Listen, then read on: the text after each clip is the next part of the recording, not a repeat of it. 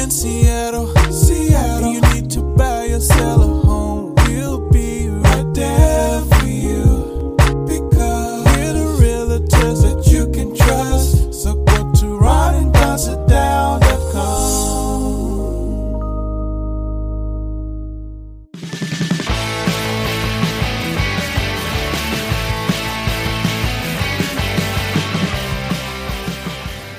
People ask me, how do you put up with these two? My answer good snacks and video games. Hey, you guys, what's going on? It's episode number 288 now of the Ron and Don Show, and we're live from the Les Schwab studio. What is up, Ron and Don Nation? Hey, coming up on the uh, Ron and Don Show, we're going to talk about, well, there seems to be a fourth wave now, a fourth wave of COVID 19, and you're not going to believe what Gail King, that's right, Oprah's best friend, what she's going to do about the unvaccinated people uh, in her family. We'll get to that. Also, Richard Branson flew to space, but did he really fly to space? Before we get to that, though, let's get to this. It's been a few days now, and everybody's talking about Richard Sherman, number 25, and the fact that uh, he was arrested last week uh, for going on really, and I'll just say what it, no one's saying, it's a drunken rampage. He went on a drunken rampage. As a result of that, he stood before a judge. The judge said, You're the pillar of this community. And as a result of that, after spending two days in jail, we're going to let Richard out and hopefully he'll go get some of the help that he needs. At the end of the day, does a pillar of the community do what Richard Sherman did uh, a couple Tuesday nights ago? I wrote something on my Facebook page. I'm just going to read it to you. It's had over 600 reactions. And when I wrote this, uh, a couple of my friends reached out to me, uh, and some were very upset with me. And what was interesting when they reached out to me, it was almost at 10 o'clock at night. They had been drinking, and they wanted to know what the hell was the matter with me and why I didn't love Richard Sherman anymore, number 25 for your Seattle Seahawks. So this is what I wrote. And if you walk into my house, Ron just walked into my house, there's one picture that you see, and it's from the Super Bowl when Richard Sherman, well, it was right before the Super Bowl, right? an NFC championship game. Yeah, game. NFC championship game. In 2013, when we had the tip, it sent us to the Super Bowl. I have that picture. It hangs in my foyer when you walk in the front door. It still does, and it still will. This is what I wrote, though. I said, if we love Richard Sherman, maybe we should stop watching football. You may block me after reading this on my Facebook channels, but please hear me out. The picture that hangs in the home, my home, when you first walk in the front door, is a picture of Richard Sherman. I just explained that to you guys. And I have to admit, I love the violence of football. So do many of you. We celebrate, and we have celebrated for years the Legion of Boom. But guess what? For many of these players, the Legion of Boom has become the Legion of Doom. I worked for the Oakland Raiders. Ron did too. We were sideline reporters in 1997. Richard's story is not new to us. If you've been around the NFL, you know that seven young men on that roster in Oakland from 1997, they are dead. Most of them died horrible deaths. If you don't believe me, Google Cur- Curtis Whitley and also Darrell Russell when you have a minute. Then, when we worked for the Dallas Cowboys in 2000, 2001, we saw the same thing young players making horrible decisions and dying way too young. We also covered a young player who had just become a Dallas Cowboy by the name of Ryan Leaf. You may have heard of him and his demise. Football hits not only cause CTE in some players, they also break the frontal lobes of the brain. Frontal lobes are the braking system that that big brain that we that we humans have, and as a result of that, it's very very important to respect the frontal lobes of the brain. Frontal lobes are the braking systems, as I said, and brain damage turns those lobes off, and heavy drug use and drinking exacerbates it. So if you drank two fists, and they're saying that Richard Sherman drank two fists on that Tuesday night, if you did that on a Tuesday night, you would be dead. Guaranteed. Dead. In my heyday of drinking, a half a fifth would wipe me out. And believe me, I could drink.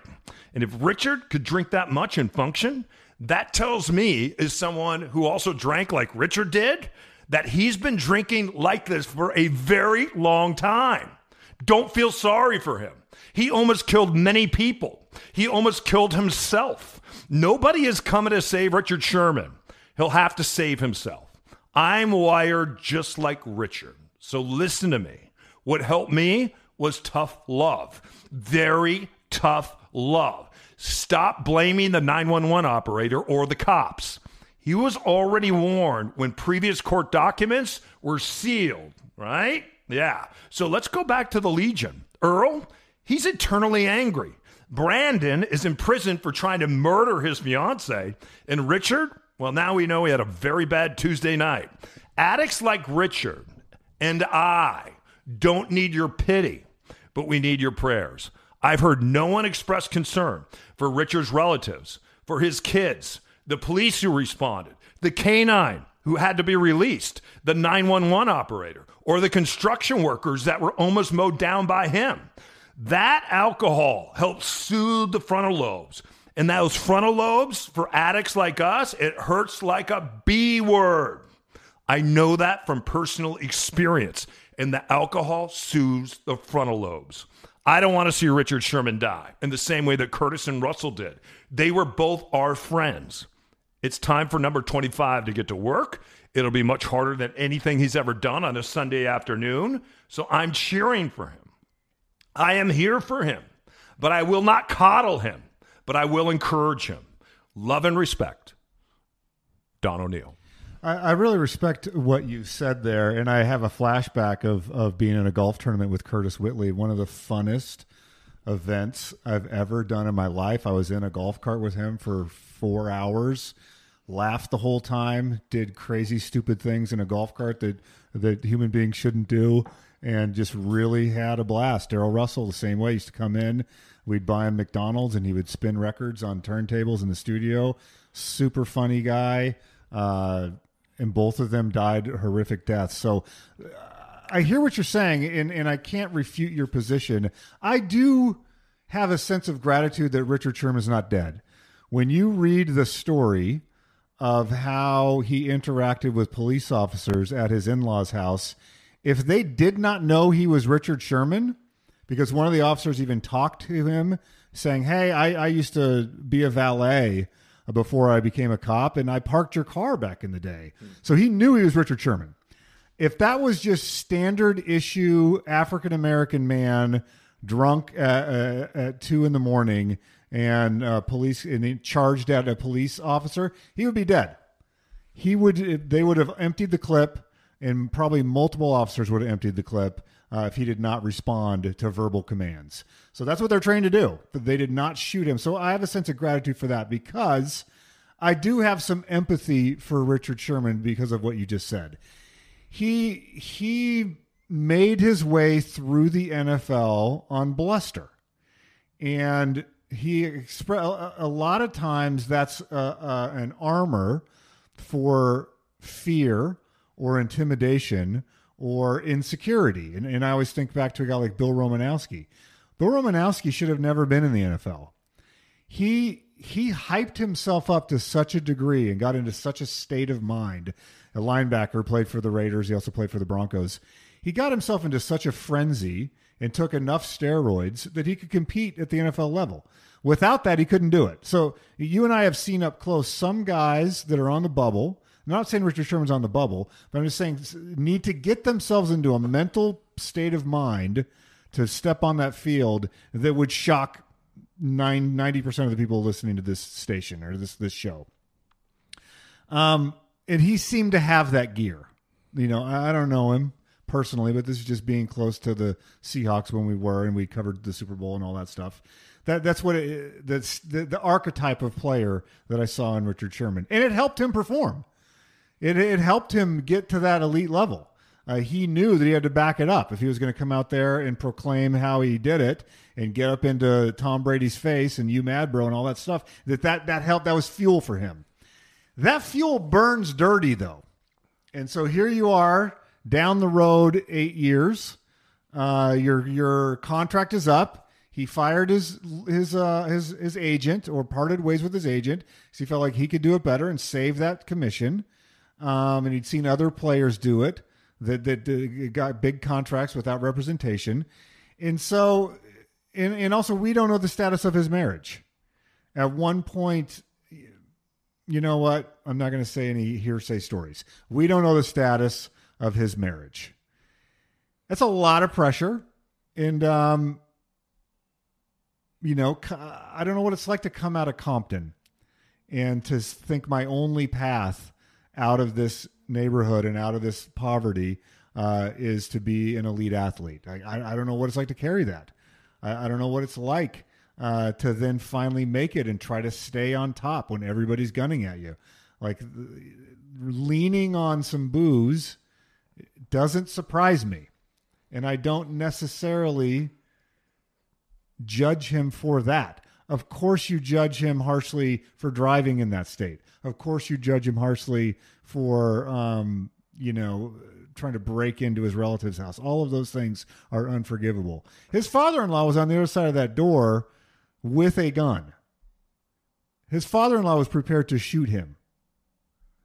Um, I'm grateful that chain didn't break because I can't imagine having to shoot a family member out of fear. Like I, I do feel for for the family. I feel for his wife. Uh, I fear for his kids because the dark side of that bravado sometimes expresses itself in a lot of ways. And I, I don't know anything that you don't know. I'm just saying I know what I know, and I've seen it too many times uh, in our work with professional athletes over the years. It is the rare athlete that's the Detlef Schrempf of the world that plays at the highest level, exits the league gracefully, appears to have a great relationship with his wife and kids, is involved in the community. The Jay Buhners of the world, those are the exceptions. You know, those are the exceptions and uh, not the rule. The Brock Huards, those guys are rare. Usually you hear the story of a guy that's broke, a guy that started a record label, guy that sunk his money into cryptocurrency, guy that was going to be whatever, you know, uh, buy stuff for all his crew. Then they're broke or they're depressed. They're, you know, end up in jail or worse. So I'm, I'm grateful that he is not dead. I do believe in redemption.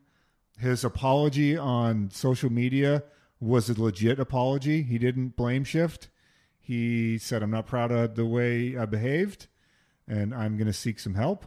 He, he didn't sugarcoat it. He just said that was bad. Yeah, and I thought I I didn't see his apology that way. I, I read it a couple times and I thought it was very selfish. Hmm. It was about him. You terrorized. You terrorized. You terrorize your relatives. Your father-in-law, your mother-in-law, the kids on the other side of that door. You terrorize them. You are the hardest hitting cornerback, maybe in the history of the NFL. He knows that on the other side of the door. They know you're coming. They've called the police, and I'm sure their daughter called them and said, He's coming. And when you watch that video of him trying to take that door down, when you look at what he did to that car and those workers he almost killed, he didn't apologize to any of them. Any of them. So if you want redemption, don't be so damn selfish. I say this as an addict myself. People that are addicts like me and addicts like Richard Sherman, we see the behavior and we call each other out. So I'm not here to coddle him. You can coddle him, it won't help him. You can believe in redemption and you want him back in the Legion of Boom. And I hear all these people say we're going to pray for him. And at 33, maybe he'll become a Seattle Seahawk again. I hope he doesn't. I think the worst thing in the world for Richard Sherman is for him to keep playing football. What he showed us the other night is that his frontal lobes are, uh, and it's going to take a lot of work to get control of that. We'll see you on the other side of this. You can just tell that they uh, that they're just real genuine guys and, and care about uh, who they work with and just feel like we you know we got we got some some more friends now. It truly is one of life's biggest transactions. If you're downsizing upsizing or right sizing ron and don can help you buy sell or invest in real estate. It all starts with a ron and don sit down Hi, I'm Ollie. Hi, I'm Emmy. Hi, I'm John Greenland. I'm Lauren Greenland. Hi, my name is uh, Anthony Kroll. Hi, I'm Gretchen. And I'm Byron And we sat down with with, Ron and Don. They were more prepared. They paid way more attention to detail, um, and then they just came in with a with a lot more knowledge and were able to set those expectations up a lot better than um, some of the previous uh, realtors that we worked with. So I mean, I was I was extremely pleased with the the, the entire the, the sit down, the the experience, and and the results, of course. there was a friendship that developed and a and, a- and a trust Mo- you know i would say a trust and then you know we Yeah. had, we love them It's been a hell of a lot of fun for one thing. I see them as as friends now. I feel like they've made me feel part of this community and knowing that, you know, Don's just down the street is is comforting. we totally consider Ron and Don friends of ours now, and we do miss working with them. It was intense there for a little bit, but it's an experience that we'll always remember and have, and um, and now lifelong friends. It's the Ron and Don Nation. That's right. Don't forget, when you're ready to sit down and start your real estate journey, schedule your time with the guys at ronanddonsitdown.com.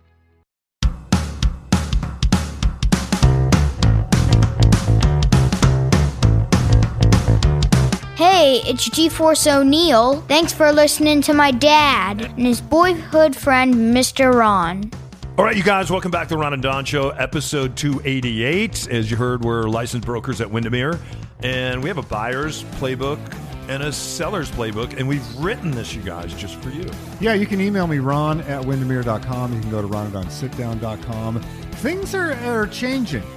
Uh, I was out showing some houses today, and there was a house, beautiful place. Started out at 995 then they dropped it to 975 Wow. Now they've dropped it to 915 uh, They're doing open houses. There's balloons. There's flyers. There's uh, smells like cookies inside. Like they are trying to sell this house. And I think if that house was for sale three months ago, it probably sells for 9.95, if not more. So things are changing. If you want to know uh, the micro trends in your neighborhood or your budget, uh, email me. We'll get you one of those guys. Yeah. All right. Email Ron Ron at windermere.com. Kind of interesting today. My son is uh, heading off to camp. It's an overnight camp. So we've been talking about what it would be like to go to camp and not be around your parents and not be around your dog. So he's going to head off to uh, Vashon Island for a week at age 11. So we're trying to mentally prepare for that. Part of the preparation is uh, we had to make a phone call to our healthcare provider through Premera. And what they did is they sent a car over to the house, and we sat out on the bench that Ron you were just sitting on, uh, sitting outside because it's a beautiful day here in Seattle.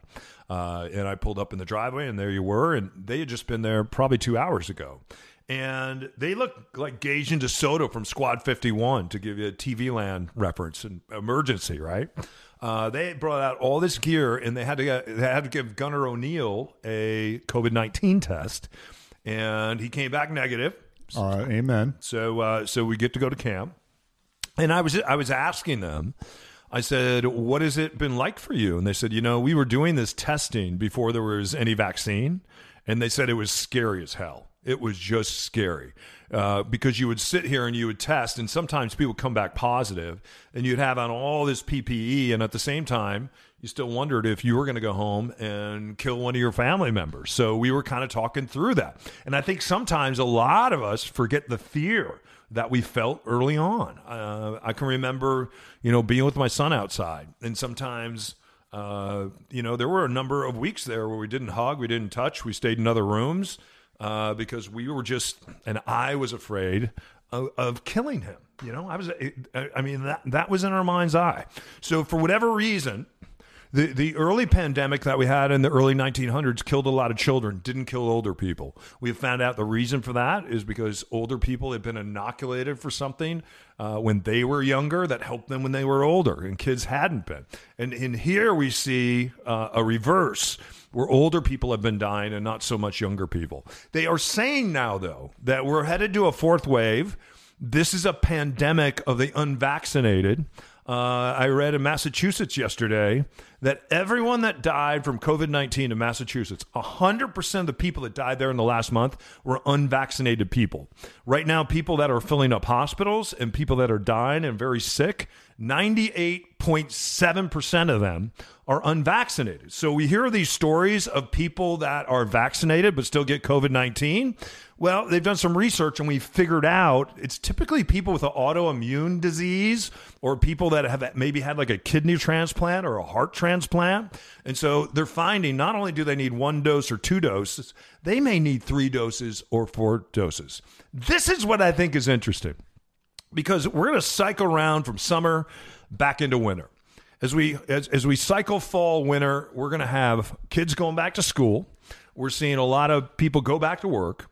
Uh, we're also seeing lots of people uh, traveling, and they're going to be traveling for the holidays. This is interesting.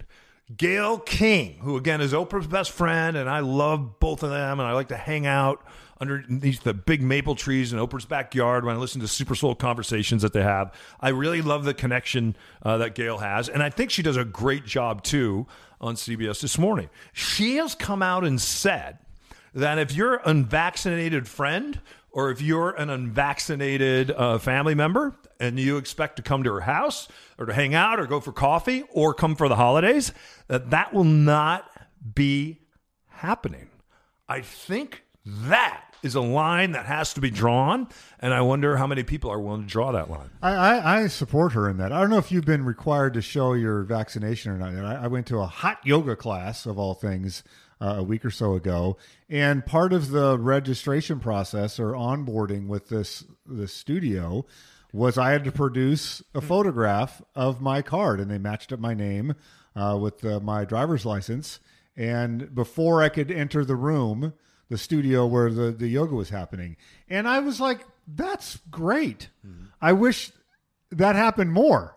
Like I don't need to do. I haven't been asked to do that anywhere else. I'm, I'm about to take a trip with my my brother and sister in law, and the you know the airline information is saying that I'm most likely going to have to prove vaccination. I don't see why that's a big deal. Like some people think it's some sort of intrusion on my personal freedoms. That made me enjoy the class more, knowing that I'm in there and that I'm assuming everybody else had to show their card as well. Made me more comfortable to exercise in that setting, and I appreciated the fact that this company took a stand. Hmm. That they said we're in the in the gym business. People are sweating. People are breathing heavy. People are in relatively close proximity. I mean, they, they measured it out six feet, and you got to put your mat down on the piece of tape so you're six feet away from everybody. But still, like- like there's a studio full of people exercising. So that the, the fact that they did that was, I would do that going into a restaurant if part of the reservation was, hey, I'm checking in, table for four. Uh, here's the photo on my card, match it with my driver's license. Boom. Like I, I don't mind it at all, and and I, it is alarming now, as you just stated, that the data on the on its face people will not accept. I have a, a friend uh, who has a relative that got COVID, can pretty clearly trace it to another person in that house both of them are choosing to not accept reality. It's easier for their psyche to go, this is our politics. We're we believe these things, and so we're not going to accept that everyone in your Sunday school class got COVID. You asymptomatically gave it to another person in your house who now is very, very ill. That they don't. That storyline is not true. The storyline is true. Is why did the universe, uh, you know, why did, we, did this bad luck befall our home? Yeah, we we we try to stay out of uh, political ditches, but I have to agree. And I don't watch Fox News, but I just read some of the commentaries sometimes online. Those anchors are killing people. They they just are, and some of them are like the former president who are vaccinated, and yet they're encouraging people to not get vaccinated, and they're especially encouraging for kids to not get vaccinated. And you can certainly find those outliers. I just told you that there are people that have been vaccinated that have died, but the people that have been vaccinated that have died, there's something else going on. Like I just said, it's typically a heart transplant or something happened at birth where their automo- autoimmune system was, uh, I have a relative, my sister, my older sister, who has a compromised autoimmune system. And as a result of that, even with a vaccination, uh, she has to be very, very careful. So I'm concerned. I'm, I'm concerned about this fourth wave uh, and what's beginning to happen. I, I wonder if vax because I'm I'm not a mad vaccinated person. Like when they tell me to put my mask on, I'm cool with that. Like whatever makes people like like the healthcare workers today. They're vaccinated. I'm vaccinated. The only person that's not vaccinated is my son. He's 11. Can't get it vaccinated yet. And yet they're like, hey, when we show up, we need you guys to all be masked up and ready to go. I'm cool with that. When I walk into there are different Starbucks that seem to have different rules about when you wear a mask and when you don't. And I just carry one in my pocket to keep people comfortable. But at some point, I have to admit, it does become a drag that if people won't get vaccinated, that we're going to have to wear these masks in perpetuity. I'll give you the final say. That's well said. Um, As usual. facts exist, science exists. It doesn't care what your political beliefs are, and neither does that virus. Um, so, it's, it's, uh, I'm flabbergasted by it. But kudos to the state of Washington and to Seattle proper, reaching 70%, which they believe is around herd immunity. Uh, that doesn't mean that people won't die, though, and that's unfortunate that people are, by their willful, willful, willful ignorance, choosing the just stupidly high variance plan, uh, path that makes no sense to me at all. See you on the other side of this.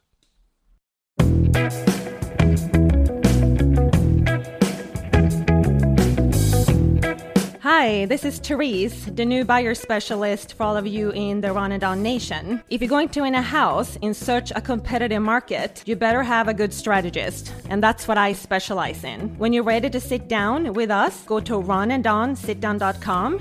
And now back to the show. All right, you guys, welcome back to the Ron and Don Show. Uh, guess what? I guess we're if you're a billionaire, you get to, get to go to space. Some people are upset right now with Richard Branson because they're like, why are you trying to solve the equation about going to Mars or flying to space when really we should be trying to solve world hunger? I hate when people do that. I think you can help with world hunger and at the same time be curious about what's out there because at some point, as Elon Musk says, this planet of ours is going to burn out. And when it burns out, boom, humankind's gone. So that's one of the reasons we're interested in going to places like Mars. What what is Richard Branson doing? Because it doesn't seem like he's interested in getting to Mars. It seems like he's interested in maybe creating a bus line that kind of flies close to space it almost seems like him he's creating some kind of amusement ride where Elon Musk uh, and I watched a documentary it's all about the the ability to have a rocket return right? That's what he's been working on because all the money that he has spent in trying to get to Mars it's like we can't go to Mars unless we can get the lifting rocket to return to Earth and they've been able to figure that out. They've been able to crack that code. And if you have a chance, watch on Netflix all the rockets that have blown up when they've tried to repark them. Uh, but recently, they've had some real success there. So, how do you see Richard Branson? It seems to me like he's almost a carnival barker. And in fact, there's some things that have come out about his recent trip to space uh, that have us kind of scratching our heads. This, this is interesting to me because um, as much as these guys like to pretend like they're not competitive, they're all competitive. So Richard Branson and Elon Musk and Jeff Bezos, the three billionaires that are involved in this this private space stuff, are very different billionaires in my mind. So Branson, if there's such a thing as an old school billionaire, you know, starts out with, you know, he he just did a bunch of different companies. So he had like Virgin Music, and then he did Virgin Air, and so he did a bunch. He would acquire different companies and sort of built these businesses that we're familiar with. You know, you I, I know what a record label is. Like you can go, oh, Janet Jackson's on Virgin America. Like I get that. Vir- Virgin Airlines, I understand. Like they're just like Alaska Airlines, except they're Virgin. Like you, they were a business. Like I, I don't get how how PayPal worked. I don't understand what Tesla really does, or or Amazon algorithms and you know cloud storage. Like I don't really know how it works, but I know that the book shows up on my doorstep. So Branson, I think, That's good. is is mad because he has been building a spaceport outside of Truth or Consequences, New Mexico, for probably 15 years this project's been going on. He has had to work with the local municipality, which wants him there. And TRC, by the way, there's a big lake uh, called Elephant Butte. Uh, the town is not. Last time we were there, it's not a necessarily a great town. Then We used you to we used to teach a kids camp there when we Yeah. were in our teens. and so yeah. then now that you have the spaceport, like it's a boom. That, that's great for southern New Mexico. The great. tourists coming in. So he's had to work with TRC. He's had to work with the state of New Mexico. He's had to work with the FAA and the government to like. I want to do what you said. I'm going to build this spaceport, and people are going to. You can pay a fee, get on this plane, and then you will experience weightlessness. And the reason they, they, they want to head out of New Mexico is you can really depend on the weather there because it's typically clear skies. like mo- 300 days a year. Yeah, easy. it's typically clear, sunny skies, mild wind. Uh, it's it, it's it's a very dependable place. There's lots of space there uh, to get the space, and if they had to build a runway, eh, you could build a real cheap runway in TRC. for many years, he got a lot of press for this because he was the only game in town. Then you have uh, Elon Musk and Jeff Bezos, of Blue Origin and SpaceX. That's totally different. They're going after government. Bezos is going after government contracts. Bezos wants to get paid billions of dollars to shuttle goods and people to like the International Space Station. Uh, He, he's hired a lot of the old uh, NASA astronauts and a lot of the old NASA engineers as, so a, as a result. it is not consumer faced at all. Blue Origin, SpaceX is sort of in the satellite game, uh, and and Elon Musk is smart enough to know I need some sizzle on this. Hmm. Mars, he doesn't really want to. He doesn't care about Mars. He doesn't do it. I mean, that's why. Like Elon Musk did the remember the Boring Company, Yep. uh, and the flamethrower. It's like he does these things that get a lot of ink and are splashy. Uh, Like the Tesla, you can program it to fart when you turn on your uh, or he flew, or he flew a Tesla into space. Right, but it's Tesla in space. It's like he knows how to generate that sizzle more than either of those guys. He does, yeah. So Richard Branson is going to be like, okay, Bezos announced that him and his brother are going to space. It's like I've been working on this for 15 plus years to not be the first guy to space, and how you define space is up to you. Um, but so here's the thing: he makes this made-for-TV event. Branson does. He hi- he gets um, Stephen Colbert to do the pregame show. In exchange, he'll be the first. That's the first show he's going to go on after he returns from space, and I'm doing the air quotes again. So, in this made for TV event, Richard Branson thought it would be clever to ride a bicycle out of TRC, uh, Truth or Consequences, up to which, by the way, the town named itself as a gimmick after a game show in the 50s and never changed it back.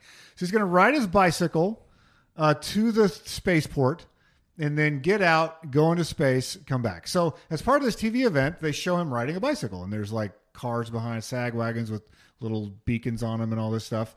So he gets out. There's a, a crowd of probably plants, and he's like, "Oh man, it was so great to ride my bicycle up today, get out here, and then get in the rocket." Well, turns out they filmed the riding of the bicycle a long time ago, edited it in. He totally lied about riding the bicycle. Then he meets with Colbert, who's doing the thing, and he's like, "Tell you what I'm going to do, Stephen. I'm going to take this picture of you," and he cuts out the, his his head. Uh, I'm going to put it in my pocket of my spacesuit, and I'm going to take this to space for you.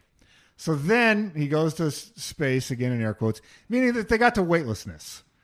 I, I've been in a plane that was weightless with the Blue Angels. I don't call it going to space. We were flying over Seafair. I was weightless for 15 seconds. I did not go to space. Uh, so he's weightless for four minutes. They come back down. He goes on Colbert, gives him the picture. One of Stephen's producers notices because he was editing the video. He's like, "That's not the same picture he put in his pocket." And he made a big deal about this. This photo's been to space, and here's your picture. So Steven goes back and he pulls the footage, and it is not the same photograph. so right- it you know, what it's a, it's a bunch of lies. Yeah. But if you want to be weightless, and they're defining space as you're still within the gravitational pull of the Earth, but you're not in.